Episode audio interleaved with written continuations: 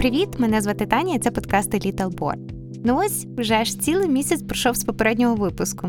А я думала, що подкаст робити це просто. Думала, що буду робити такі випуски щотижня. Ідей реально багато, і дуже хочеться говорити, ділитися знаннями та досвідом. Бо коли я була вагітна, я сама в свій час шукала такий подкаст і нічого схожого не знайшла для себе, тому вирішила: ну добре, не знайшла, буду сама робити. Але в реальності виходить, ну що виходить, малюк росте, вимагає набагато більше уваги, часу набагато менше вільного тепер, і інколи, навіть коли є той вільний час, хочеться просто відпочити, поспати, подрімати. Тому не зовсім вистачає часу на подкасти, але я буду намагатися робити такі випуски все ж таки частіше. Нагадую, цей подкаст для батьків, де я розповідаю про свій досвід. Можливо, ви також нещодавно стали мамою, татом, бабусею, дідусем, і можливо, це ваша перша дитинка, і ви б хотіли би отримати трохи більше інформації про розвиток та виховання дитинки то думаю, цей подкаст можливо буде для вас корисним. Сподіваюся, він буде для вас корисним. На даний момент ми живемо в Канаді, тому всю інформацію я беру з місцевих ресурсів. В основному це місцеві книжки, а також офіційні державні сайти з охорони здоров'я. Також в нас нагадую є інстаграм, який я також буду намагатися вести частіше, тому заходьте туди до нас, давайте знайомитися і спілкуватися. І так, сьогодні це друга частина випуску про прикорм. Якщо ви пропустили попередню частину, то це був випуск номер 9. Можливо, ви захочете повернутися і послухати той випуск, потім цей. І так, сьогодні розкажу вам про алергени та продукти, які не можна давати на початку перекорму. Почну з заборонених продуктів. Перший продукт це мед. До 12 місяців взагалі заборонений до вживання, так як він може спричинити серйозне захворювання, яке називається бутулізм. І так, я не знала, що це за захворювання, і мені прийшлося гуглити. Будь ласка, прошу вас, не повторюйте мою помилку, не заходьте в Google, не вбивайте, що це таке, бо ви знаєте, можливо, з минулих якихось досвідів своїх. Коли ви вбиваєте Google, він показує якісь картинки. Вони зазвичай це просто якісь жахи, тому я дуже налякалася і вам не раджу цього робити. Просто знайте і передайте усім своїм знайомим, усіх, кого знаєте, що мед ні в якому випадку не можна давати діткам до одного року, бо він може спричинити гостре токсикоінфекційне захворювання, а ще краще навіть почекати до двох років, бо мед це цукор, а солодощі ми не даємо до двох років. І краще не поспішати взагалі з цим додавати цукор в дієту. Бо навіть такий цукор, знаєте, як ем, там клиновий сироп, сироп агави, чи там не поспішайте. Дитинка по-любому і так буде це їсти, любити, тому ну навіщо їй давати це там з першого рочку чи з другого.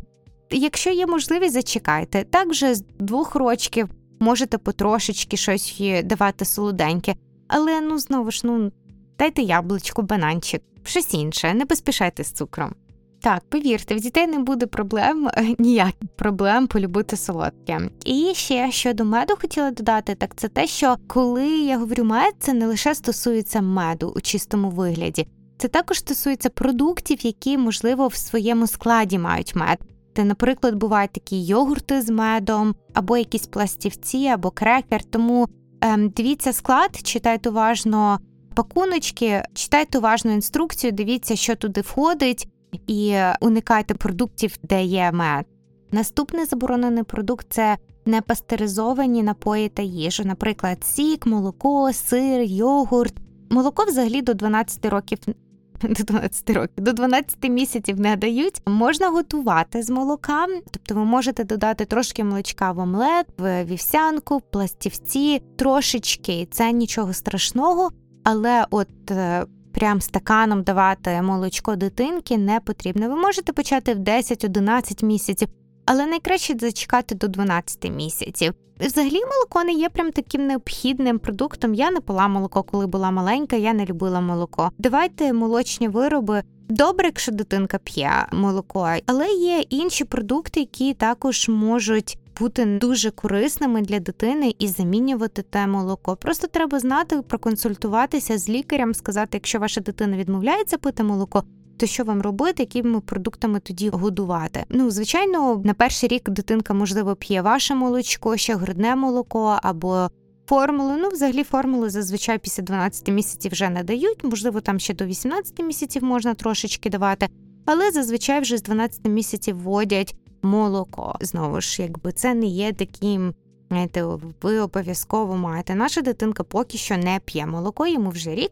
Ми потрошечки йому даємо, намагаємося давати, але він не цікавиться, йому не цікаво, тому як є. Але з молочних продуктів можна давати йогурт, сир. Дивіться, головне, щоб воно було приготовлено з пастеризованого молока. Читайте на етикетці, що написано, важливо, щоб було з пастеризованого молока. І можна ці продукти давати 6 місяців, тобто йогурт, сир можна. Це є алергеном, про алергени трохи пізніше поговоримо, але не потрібно чекати рочку. Щодо соку, не рекомендую до 12 місяців. Краще дати фрукт, яблучко, грушку. Сік навіть дорослим не дуже добре. Він не є таким корисним, як ми думаємо, через велику кількість цукру. Знову ж навіть кажуть до року чекати. Я рахую, що можна і до двох дочекатися, а ну взагалі, якби сік не є таким прям необхідним продуктом. Ви не дасте вітаміни, якщо ви дасте дитині сік. Вона більше з'їсть цукру в соці. Краще дайте їй якісь фрукти замість соку. Також не можна чай каву, ну зрозуміло, кафеїн. Продукти, які містять велику кількість солі, а також содіуму. Так знову ж читайте на етикетці, що каже. Там такі, як ну не можна консерви, бо в них зазвичай дуже багато содіуму, ковбаски, сосиски. Це не є здоровим. Ми, коли маленькому готуємо, ми готуємо приблизно таку саму їжу, як і собі, але ми просто її не солимо. Ми вже солимо собі в тарілці, йому даємо не солоне.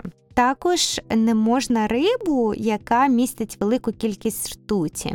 Це взагалі, якби на офіційному сайті в них є перелік риби, яка є більш корисною, яку можна вживати, а яку треба лімітувати. От кажуть, що риба, в якій є велика кількість ртуті, так це скумбрія, марлін, акула, риба, меч і тунець. Тепер знову ж, якби я не думаю, що в Україні є там проблема їсти акулу. Да? Ну я ніколи не їла і не планую, тому. Ну, скумбрію, мені здається, б їла, тому якби дивіться, читайте, краще просто знайти рибу, яка більш є корисною. Рибу можна, ви повинні їсти рибу, але просто знати, яку давати. Просто коли я перший раз почитала, що рибу не можна, така за великою кількості ртуті, то я така думаю, ну все, я тоді краще взагалі не буду давати, бо я не знаю, яку давати. І зараз я на якусь таку дам, і що потім дитинка буде, якби це більш не корисно, чим корисно. Насправді не так. Ви маєте просто знати, яку рибу не давати. А риба потрібна дитині, дуже потрібна. Вона є дуже корисною. Просто треба знати, що яка містить меншу кількість ртуті, я про це також ще поговорю трохи пізніше. Але пам'ятайте, що риба є необхідною для її здоров'я та розвитку, тому ну і тут якби просто важливо знати і вибирати правильно. Наступне хочу розказати, з якими продуктами потрібно бути максимально обережними. Тобто, це продукти, які потрібно їсти, можна їсти, але тут дуже важливо їх подача. Це стосується продуктів, які або занадто жорсткі продукти, як, наприклад, сире яблучко, або маленькі круглі продукти, як, наприклад, чері, помідорки чері, або фасоль. Є такі продукти, які очевидно не можна малечі, так, наприклад, там цукерки, жвачки, попкорн, горіхи, от такі цілі, так, горіхи. Якщо ви подрібните їх, то це можна, а от цілі не можна. Риба з кісточками. Звичайно, ви б не дали дитині рибу з кісточками. Але також є продукти, які не дуже очевидні, що з ними потрібно щось робити. От про саме про такі продукти я хочу сьогодні поговорити. До цього списку ще також відносяться сосиски. Не думаю, що якби сосиски це щось таке, що ми даємо дитині. Ми, наприклад, ніколи не давали дитині. Але цікаво, що на сайті я прочитала американському, що це, до речі, найчастіше, чим давляться дітки. Тому, якщо ви все ж таки вирішили дати своїй дитині сосиску, то її треба порізати вздовж або такими кубіками, да, не просто дали сосиску і хай дитина їсть. Але так, сосиски, мабуть, не так часто дають діткам, але ось, наприклад, морква, так? вона також є небезпечним продуктом, якщо її неправильно подавати. Е, сиру моркву, якщо ви вирішили дати, то потрібно натерти на тірці або нарізати такими вздовж полосочками, такими полосками і відварити. Або можна приготувати на пару. Ми готували на пару. Сиру моркву він не дуже полюбляє, а от якщо її приварити трошки або на пару, він їсть подобається. Яблуко, як я вже казала, теж саме, в принципі, та сама ідея, або ви натираєте, або відварюєте. Це я говорю про початок прикорму. Звичайно, якщо ваша дитинка вже старша, ви можете спробувати дати сире яблучко. Ми почали давати сире яблучко йому з 12 місяців. От зараз він трошечки куштує, трошечки пробує. Таким кружечком ми нарізаємо. Знову всім нагадую, я в минулому випуску говорила: є такий чудовий сайт, називається Solid Starts. Це або сайт, або в них е, також є application, де ви можете просто вбити продукт, і вам покаже, як правильно подавати його. І там, що цікаве, там в різний період продукти мають бути приготовлені по-різному, відповідно до розвитку дитини. Бо, звичайно, в 6 місяців він е, їв по одному. Зараз в нього вже зубки є, він вміє жувати краще, і в нього цей виштовхувальний рефлекс працює набагато краще. Тому ми вже інакше подаємо продукти. І це важливо змінювати, бо дитинка розвивається, ви не можете просто робити так, як ви робили в 6 місяців. Бо дитинка має вчитися. Так, наступним продуктом є виноград. Взагалі кажуть, що до 9 місяців краще виноград не давати. В нас така була одна комедна історія. Зразу скажу. Виноградом дитинка може легко вдавитися. З 9 місяців можна давати такі четвертинки, і потім вже аж десь з 18 місяців, або краще навіть дочекатися до двох рочків. Можна давати половинки. А цілу виноградинку, звичайно, залежить від е, розвитку дитини, але цікаво, що приблизно аж лише з 4 років, приблизно, да, знову ж залежно, але до 4 років краще не давати цілу виноградинку. І обов'язково попередьте всіх своїх друзів та рідних про це. Бо в нас була така історія, коли ми прийшли на день народження до подружки, і малючок гуляв, всі з ним гралися.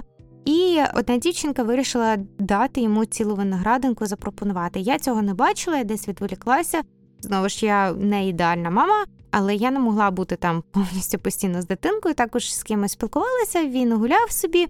І е, так той запропонував йому цілу виноградинку. Мені просто повезло, що він був не зацікавлений і він не їв. І потім дівчинка до мене підійшла і каже: О, я йому пропонувала виноградинку, а він не захотів. Ну так, мене чуть серце не стало.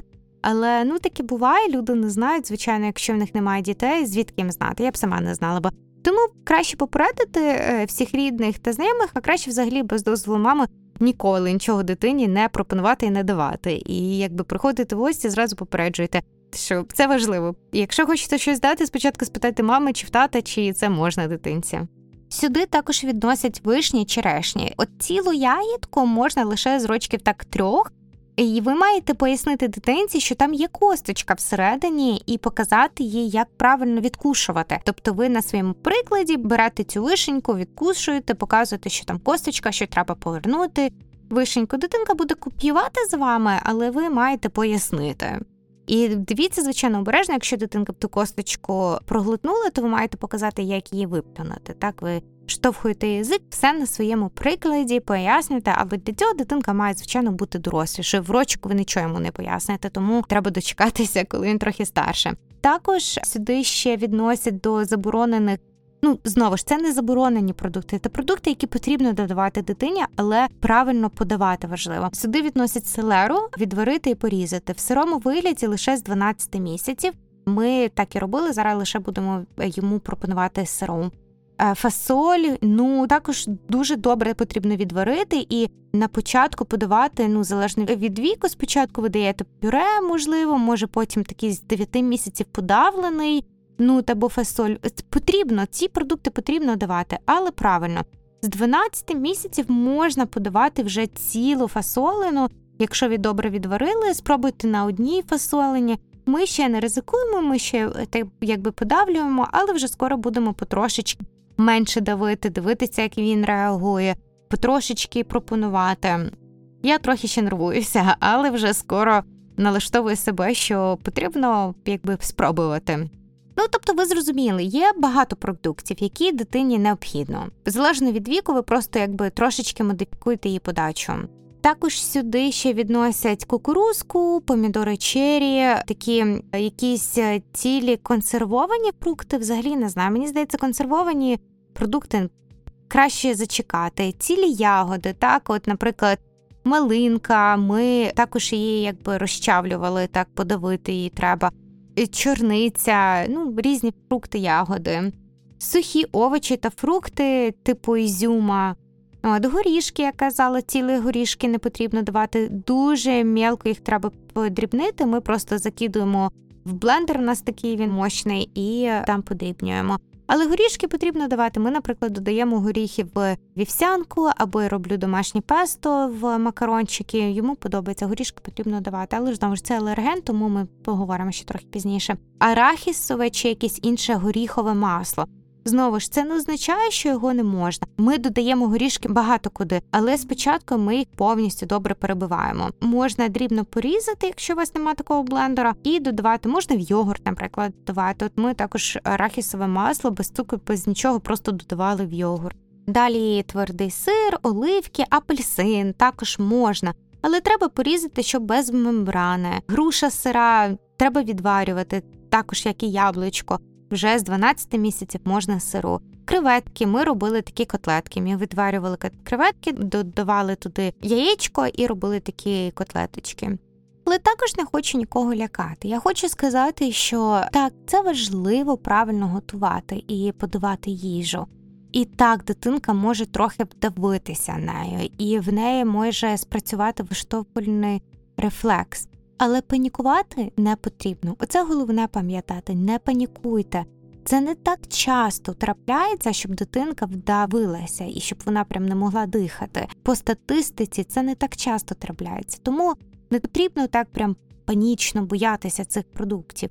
Ні, готуйте, годуйте правильно продукти, і все буде нормально. Головне, якби ви маєте завжди тримати себе в руках, якщо навіть дитинка кашляє, просто дуже уважно за нею спостерігайте. Дитинка покашляє, випльовує їжу, починає плакати. Якщо плаче, це добре. Вона дихає, значить, якщо кричить, це добре. Звичайно, якщо ви бачите, що дитинка не дихає, надаєте першу допомогу, телефонуєте, але знову ж це не так часто трапляється, не переживайте. Важливо також не просто правильно подавати їжу, ще варто дотримуватися якихось таких загальних правил, щоб е, не спричинити ніяких таких випадків. Тобто ви маєте пам'ятати ніколи насильно не запихувати їжу в ротик дитинці. Вона має навчитися їсти самостійно. В цьому ідея BLW, що вона має сама брати їжу, сама контролювати, скільки її відкусити, як жувати, коли випльовувати, насильно не заштовхуєте. Звичайно, якщо ви бачите, що дитинка намагається виплюнути, і зазвичай вдається виштовхати ту їжу. Але якщо ви бачите, що якась ситуація така вже out of control, і ви такі просто хочете допомогти, обережно, дуже обережно залізьте в ротики, достаньте. Ми не рекомендуємо цього робити. Ми цього не робимо, дитинка сама виштовхує. Звичайно, буває різні ситуації, і ви думаєте, що ви полізете в ротик і ви допоможете, насправді ви можете ще далі її проштовхнути, будьте дуже обережними. Зачекайте, хай дитинка сама виплюне. Ну, ви, звичайно, самі дивіться, я вам не буду говорити, що робити, просто рекомендую. Дитинка завжди має бути в сидячому положенні. Пам'ятайте, я знаю, є такі класні стільчики, коли вони назад так можна відкинутися. Так ви ніколи не годуєте дитинку. Не годуєте дитинку, коли вона бігає, лежить, стрибає, ні, тільки в сидячому правильному положенні вертикальному. І як я вже казала, ну готуйте тверду їжу правильно або натирайте, нарізайте, або відварюйте. Так, переходжу до наступної теми, бо вже якось голодною стаю, як лише про продукти говорю. В минулому випуску я обіцяла вам розказати про наш розклад в 10 місяців. Тому ділюсь так от. Малюк зазвичай прокидається у нас приблизно в 6.15, 6.30. Так, це не всім подобається, мабуть. Діти рано прокидаються, деякі прокидаються і в 5, і в 7, в 5.30. Це, в принципі, вже нормально. Інколи дітки до 6 сплять, інколи кому повезе до 7. Можливо, є батьки, кого діти прокидаються 8, я таких не знаю.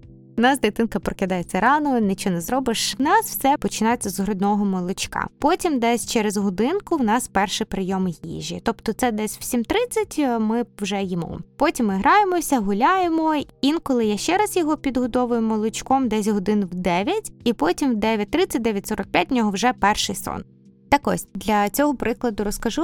Нехай він приблизно спить до 11, 11, 15, і знову ж він прокидається. Першим ділом я йду, годую його грудне вигодовування, якщо він хоче. Інколи він відмовляється, інколи ми пропускаємо, інколи в мене немає часу. Він, в принципі, якби в нас грудне вигодовування до сих пір за бажанням. Коли він хоче, він їсть, коли не хоче, не їсть.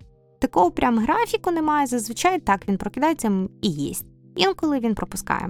Буває різне. Коли, якщо просить, тоді я його і годую. Десь в 12.30 в нас обід. Тобто я намагаюся, якщо він поїв, після того як прокинувся, то я намагаюся десь годинку почекати до того, як я йому буду давати їжу, щоб він ну зголоднів, хоча б трошечки. Якщо я його не годувала цицею, тоді я йому даю їжу трошечки раніше, можливо, там півгодинки після того, як він прокинувся. Ну і залежно від мене, також чи в мене все готове, не готово. Ну, тобто для цього прикладу, скажімо, десь в 12.30 в нас обід, потім ми граємося, гуляємо знову, якщо хоче в нас ГВ. А ні, то тоді спати в 2.30-2.45 він лягає на другий сон. Потім, як прокидається, знову в нас їжа, знову в нас молочко спочатку, і вечеря десь приблизно в 5-5.30, залежно від того, коли він прокинувся і коли він їв. Потім знову перед сном, десь 30 хвилин до сну, в нас або циця або бутилочка. Так, в 10 місяців він у нас ще його підкормлювала бутилочкою. Перед сном за 30 хвилин У мене було недостатньо молока, тому я раз в день йому давала формулу і давала формулу вже перед сном, щоб він добренько наївся, трохи поспав. От ну в нас різне було. Інколи так це була формула. Тобто, в нас е, кожен день він не є прям схожий один на одного. В нас буває інколи три рази, інколи більше але їжа в нас точно завжди три рази. Ми не даємо там якихось різних ще йому снеків, ні, просто сніданок, обід і вечеря. І я рахую, що грудне молоко це є його снек. Зараз нам вже один рік, і ми трохи вже менше їмо грудне молочко, тобто я вже перед денним сном його не годую. Деякі матусі навпаки, вони не годують. Після того, як дитинка прокинулася, а пропонують молочко перед денним сном, ну якби щоб вони краще мабуть, спали довше денний сон. У нас з цим проблем немає, тому в принципі як це краще працює для вас. Я вам розказую, як в нас і як інші матусі роблять, а ви для себе вибираєте те, що працює для вас. В один рік в нас так само в нас три прийоми їжі, і ще також може бути один чи два снеки. Ми ще снеки якби так не даємо особливо. А можливо, почнемо там десь ввечері перед тим, як годувати його вечерю. Можливо, ми дамо снек, а потім вечерю. Я поки що для себе не вирішила як краще. Знову ж це якби. Не обов'язково, якщо у вас нормально дитинка їсть багато і немає проблем з прикормом, не бачу сенсу в цих снек. Просто три рази нормально годуйте. Якщо ви ще й молочком годуєте, мені здається, цього вистачає.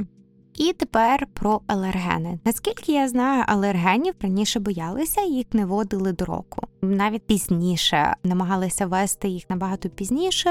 І зараз все змінилося. Сучасні дослідження кажуть, що алергенів не потрібно боятися, і чим раніше ви їх ведете, тим буде краще, і тим є більше шанс, що дитинки не буде алергії на ці продукти. І перше, про що я хочу поговорити, так це про молочко. Молочко до 12 місяців ми взагалі не водимо. До 12 місяців ми вводили цей алерген у вигляді сиру та йогурту. Також можна ще якісь продукти придумати. Я думаю, що це два основних, які вводять як замість молочка. Знову ж я вже казала, молоко можна додавати кудись, коли ви готуєте, але от прям велику кількість молока дитині не даєте. Чекайте до 12 місяців. І коли мова йде про алергени, то зазвичай рекомендують вводити так по мікродозам і три дні. Я знаю, що всі інші продукти можна вводити просто один день і все. На наступний день якийсь новий продукт, не потрібно чекати три дні, то алергени краще зачекати. І ми зазвичай це робимо лише алерген давали. Ми давали п'ятницю, скажімо, маленьку мікродозу нового продукту і дивилися реакцію. Потім суботу трохи більше, в неділю ще більше. І дивилися на реакцію дитинки. Зазвичай ми намагалися давати лише цей продукт. Звичайно, якщо ви впевнений в якомусь продукті, що він не визиває ніяку реакцію, ви можете їх поєднувати. Але якщо в дитинки буде реакція, щоб ви знали, так це реакція на цей алерген, а не на щось інше. Бо так буває, що ви даєте там, я не знаю, наприклад, Києві один раз в нього не було реакції, на другий, можливо, якась маленька реакція. Якщо ви поєднаєте з алергеном, ви будете не впевнені, на що ж в нього була та алергія. Тому на початку дитинка, в принципі, не дуже залежить від е, цієї їжі, так вона її основним продуктом раціону є ваше молоко або формула. Тому, якщо ви дасте трошечки мікродози, що я хочу сказати, що прикорм не є цілю нагодувати дитинку. Ось що я маюся сказати. Ваше молоко або формула це те, що дитинка їсть, основне. А все інше це просто якби більше погратися, подивитися, а побавитися на початку. Звичайно, чим дитинка росте більше, їм потрібно різні вітаміни. І тому ви годуєте, приходите до їжі. Але якщо у дитинки 6 місяців ви вводите якийсь алерген, то ви вводите, ми робили раз в тиждень, робили три дні, дивилися на реакцію. Мені так було зручніше виділяти лише цих три дні на цей продукт і бути впевненими, що нічого іншого не визиває реакції. Так от, наступний алерген яйце. Це був наш перший алерген, який ми вели. Ми вели його в перший же тиждень прикорму. Ми робили омлет, е, варене яйце. Я подумала, що дитинки буде набагато важче їсти. Ми зробили омлет без молока, можна і з молоком, якщо ви хочете. Ми робили без молока, щоб знову ж просто подивитися, яка буде реакція. Він багато назів його, але знову я дала мікродозу спочатку, а потім більше, більше, більше. Це гарний перший продукт для того, щоб спробувати дитині запропонувати алерген. Але важливо пам'ятати, що яйце має бути повністю приготовлене. Омлет має бути повністю приготовлений. Якщо ви варите ніяких там недоварений жовток, ні повністю повністю зварене яйце. Це важливо. Наступний алерген це риба. Ми вже говорили про рибу. Це важливо, важливо давати рибу, важливо давати рибу 2-3 рази на тиждень, але знову ж важливо знати, яку рибу ви їсте. Важливо звернути увагу, щоб в неї не було багато ртуті, вибирати рибу, яка містять найменшу кількість. Я постараюся якось на наступний випуск, можливо, випустити такий, якби перелік риби, з які я візьму з офіційного сайту The American Academy of Pediatrics. В них є там перелік, яка риба є більш корисною, яка менш. І зроблю переклад і додам до себе до інстаграму, так що приєднуйтесь, щоб не пропустити. Але я пам'ятаю, що з того переліку була така риба, як кек, тріска, мінтай, це те, що в нас продається цілапія. Лосось, звичайно, дуже важлива рибу давати дитинки. Можливо, не всіх є можливість купувати таку рибу, але хоча б інколи треба дитині давати червону рибку. Риба пікшен, я не знаю, як вона взагалі е, виглядає, але кажуть, що це також гарний варіант. Креветки треба давати, тілапія, форель. Знову ж на наступний раз постараюся додати. Наступне арахіс. Е, вже говорили. Якось взагалі в Америці з арахісом якась проблема. Дуже багато дітей мають алергію на арахіс. Десь я бачила таку статистику, що одна з 50 дітей має алергії. Навіть в школах заборонено арахісове масло і шукають якісь альтернативи, приносять або соняшникове масло приносять. Тому краще дитинки запропонувати арахісове масло, навіть якщо ви не їсте, навіть якщо ви такі подумаєте, а мені не потрібно арахісове масло, ми у нас вдома ніколи його немає. І дитинка ніколи його їсти не буде, я не буду водити в прикорм. Так неправильно. Чому? Тому що тут особливо дуже часто є алергія, якщо на арахісове масло, і дитинка навіть не їсть арахіс, в деяких продуктах він може міститися, або навіть не так, не то, що він може міститися продукти, а інколи їжу, яку купуєте, скажімо, якийсь батончик ви купили чи якесь печиво. То це печиво, можливо, буде приготовлене на кухні, де цей арахіс також зберігався, і тоді в дитини може також бути реакція. Тобто в самому продукті може і не міститися арахісу, але якщо на кухні, десь на столі, тому чи тим самим ножем чи на досточці був цей арахіс, і якщо у вашої дитини є реакція, і навіть якщо ви уникнули, ви думали, що ага, тут в складі немає арахісу, я дам дитині, все буде нормально. Ні, він все одно в нього може бути велика реакція. Така була історія. На жаль, я десь нещодавно читала, що з молоком у жіночки була алергія на молоко, і вона купила якісь сендвічі, в якому не було, не містилося молока але в неї була жахлива реакція, тому що просто на цій кухні готувалося щось інше з молоком, і якось мікрочастинка попала в цей сендвіч, і в неї була страшна реакція. Знову ж ці продукти можуть просто бути в повітрі, десь на досточці, на ножі. Так що краще просто запропонувати дитинці, купіть арахісове масло або арахіс, перемішайте, дайте, подивіться, хай дитинка краще з 6 місяців вже спробує, і це зменшить шанс на реакцію. Також у нас, наприклад, на упаковках часто пишуть. Якщо у вашої дитини все ж таки є алергія, то дивіться на упаковки. От у нас на упаковках часто пишуть, що цей продукт був приготовлений на кухні, в якій не працюють з арахісом чи там з молоком. Так так і пишуть, не працюють з цими продуктами. Наскільки ви цьому довіряєте? Ну, мабуть, тут не обманювали би, але краще взагалі бути дуже дуже обережними з цим. Знову ж нагадую, якщо в складі немає, це не означає, що там якась мікрочастина не попала на цей продукт. Наступний алерген це соя, це вже п'ятий, взагалі їх дев'ять. Так що тримайтеся вже скоро кінець. Ми давали тофу, е, щоб дитинка спробувала сою. Ми давали лише один раз три дні. Ми не їмо тофу або сою, або намагаємося уникати, але знову ж це важливо дати дитині спробувати. Шостий алерген це пшениця. Ми давали у вигляді макрончиків, щоб зробити трошки кориснішими. Ми давали ще домашнє песто. Знову ж кому дати рецепт, пишіть нам, я поділюся. Просто насправді прибиваєш якусь зелень з горішками і з оливковою олією. Горішки, якщо ви вже вели, бо це також алерген. І даєте перемішати з макрончиками. Можете якийсь хлібчик дати, але краще його тоді підсушити, якийсь як тост, щоб йому трохи легше було жувати, бо якщо дуже м'які, також може бути проблема, але робіть макрончики. Дітки люблять зазвичай макрончики. Потім горішки. Є горіхи, взагалі, в принципі, треба всі вводити окремо, бо в них всі не всі може бути алерген. Тобто, якщо ви дали кешю, наприклад, і в дитинки не було реакції, це не означає, що в нього не буде реакція на мигдаль. Це різні горіхи, треба всі вводити окремо. Це може бути волоські горішки, кешю, мигдаль, лісові горіхи. Я просто все перетираю у блендері в таку стружку і додаю кудись в йогурт зазвичай. Молюски це наступний алерген. Ми давали креветки у вигляді котлеток. Просто спочатку відварювали креветки, потім кидали їх в блендер, перебивали з яєчком і робили такі котлетки, які обжарювали трошки на оливковій чи авокадо олії.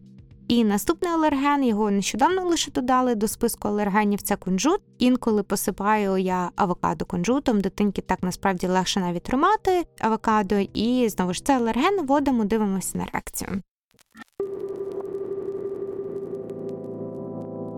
І ще наостанок хочу поговорити про воду, скільки і коли давати дитинки водичку. До 6 місяців взагалі воду не даємо, лише ваше молоко або формула. 6 місяців ви починаєте пропонувати водичку. Зовсім трошки, зовсім знову ж лікарі кажуть, що до рочку водичка там особливо і не потрібна. Ми починали 6 місяців пропонувати воду, подавали в такому якби відкритому стаканчику. Його не дуже цікавила водичка, я йому допомагала її пити. Я зазвичай тримала стаканчик і давала йому попити, і, хоча б трошечки водички він вчився пити. Ми пропонували після кожної прийому їжі, тобто три рази на день. Інколи, коли ми ходили гуляти, я також брала з собою водичку. Все залежно, звичайно, від клімату, пори року. Де ви живете? Якщо у вас дуже жарко, звичайно, дитинці потрібно більше водички, тоді даєте і більше водички. Якщо не жарко, тоді можливо менше. Знову ж ви маєте самі багато водички пити, показувати дитині на своєму прикладі. А якщо ви п'єте, є шанс, що дитинка також зацікавиться. У нас з цим трошечки проблемка, але ми намагаємося її вирішити. Якщо даєте водичку, то не в бутилочці, це важливо. Ви намагаєтеся від е, вчити дитинку від бутилочки, ви давайте або в кружечці такій відкритій. Чого, бо в бутилочці дитинка може забагато пити. Вона може не контролювати, скільки вона її випиває, і просто випивати забагато. Да, є така штука, як коли ви п'єте забагато води. Тому давайте краще з стаканчику, плюс це важливо для її розвитку, щоб дитинка вчилася з відкритого стаканчика пити. Або можна стаканчик з трубочкою, також нормально. Є також такі, якби тренінг кап або сіпі кап. Це не дуже добре, краще з стаканчика або стаканчика з трубочкою. Це важливо для того, щоб дитинки розвивалися всі м'яза рота і правильно вона вчилася перевертати той стаканчик. Тому потрошечки пропонуйте 6 місяців. Я бачила дуже багато відео, як дитинка взагалі без проблем бере стаканчик, перехитує на себе і п'є. Е, не знаю, в нас такого не виходило. У нас виходить так, що я Ну, я пропустила цей момент, і бачите, я не ідеальна мама, і також я зараз намагаюся вирішити цю проблему, бо дитинка не хоче пити води. Інколи п'є з трубочки з відкритого стаканчика. Якось в один момент він просто перестав цікавитися і пити. Не знаю, як так сталося. Дитина змінюється, показує характер. Щось йому вже не подобається, те, що подобалося раніше. Але ну я пропоную. Моя задача тепер просто постійно пропонувати, пити самій. Також допомагає, якщо ви при ньому наливаєте туди водичку, він знає, що там в стаканчику, а не просто ви його обдурили. І якщо ми говоримо про кількість води, то The American Academy of Pediatrics вони рекомендують давати водичку приблизно, якщо з 6 місяців, то це має не перевищувати 225 мл. Тобто, якщо дитинка п'є менше, ви не панікуйте, вона п'є ваше молочко або формулу. Наш малюк зовсім трохи пив водички, і все нормально. Ви маєте дивитися і орієнтуватися по підгузкам. Звичайно, якщо у дитинки мало підгузків, і ви переживаєте, тоді треба вирішити цю проблему і давати більше молочка або водички, краще молочка або водички. Ну якби там не дуже багато.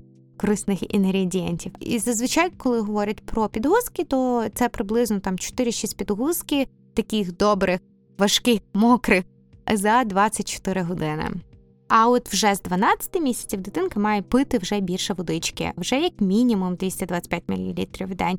І потрібно намагатися дитинку навчити, як я казала, щоб він самостійно пив водичку. Ми зараз трошки, якби цей момент пропустили, вчимо. Нічого, я позитивно налаштована. Сподіваюся, що скоро йому вирішимо цю проблему. Ну так, і коли даєте водичку, намагайтеся рахувати, скільки він п'є, щоб ви знали, скільки він впиває, щоб це було там не замало. Ну, знову ж, ну як ви не влієте водичку, якщо він не хоче. Ми тоді молочко йому даємо більше грудне. І сподіваюся, що він якби там трошки компенсує. Пух, материнство це важко інколи, дуже важко. Ще хотіла сказати, що намагайтеся уникати включати телевізор. Дитинка має фокусуватися на їжі, сідайте їсти разом. І, в принципі, ще багато чого хотіла розказати, але не встигаю. Тому схоже, що наступний випуск знову буде про їжу. Розповім про скільки давати їжі, як а от складати ту ідеальну тарілочку. Дуже багато людей розповідають про те ідеальні тарілочки, показують свої тарілочки. Класно, все супер. Я також про це хочу поговорити. Тобто, наступний випуск буде, що саме подавати дитинці на тарілці, що робити, якщо дитина не цікавиться прикормом і їжею. Тому підписуйтесь, щоб не пропустити наступний випуск. Все, всім дякую, пока.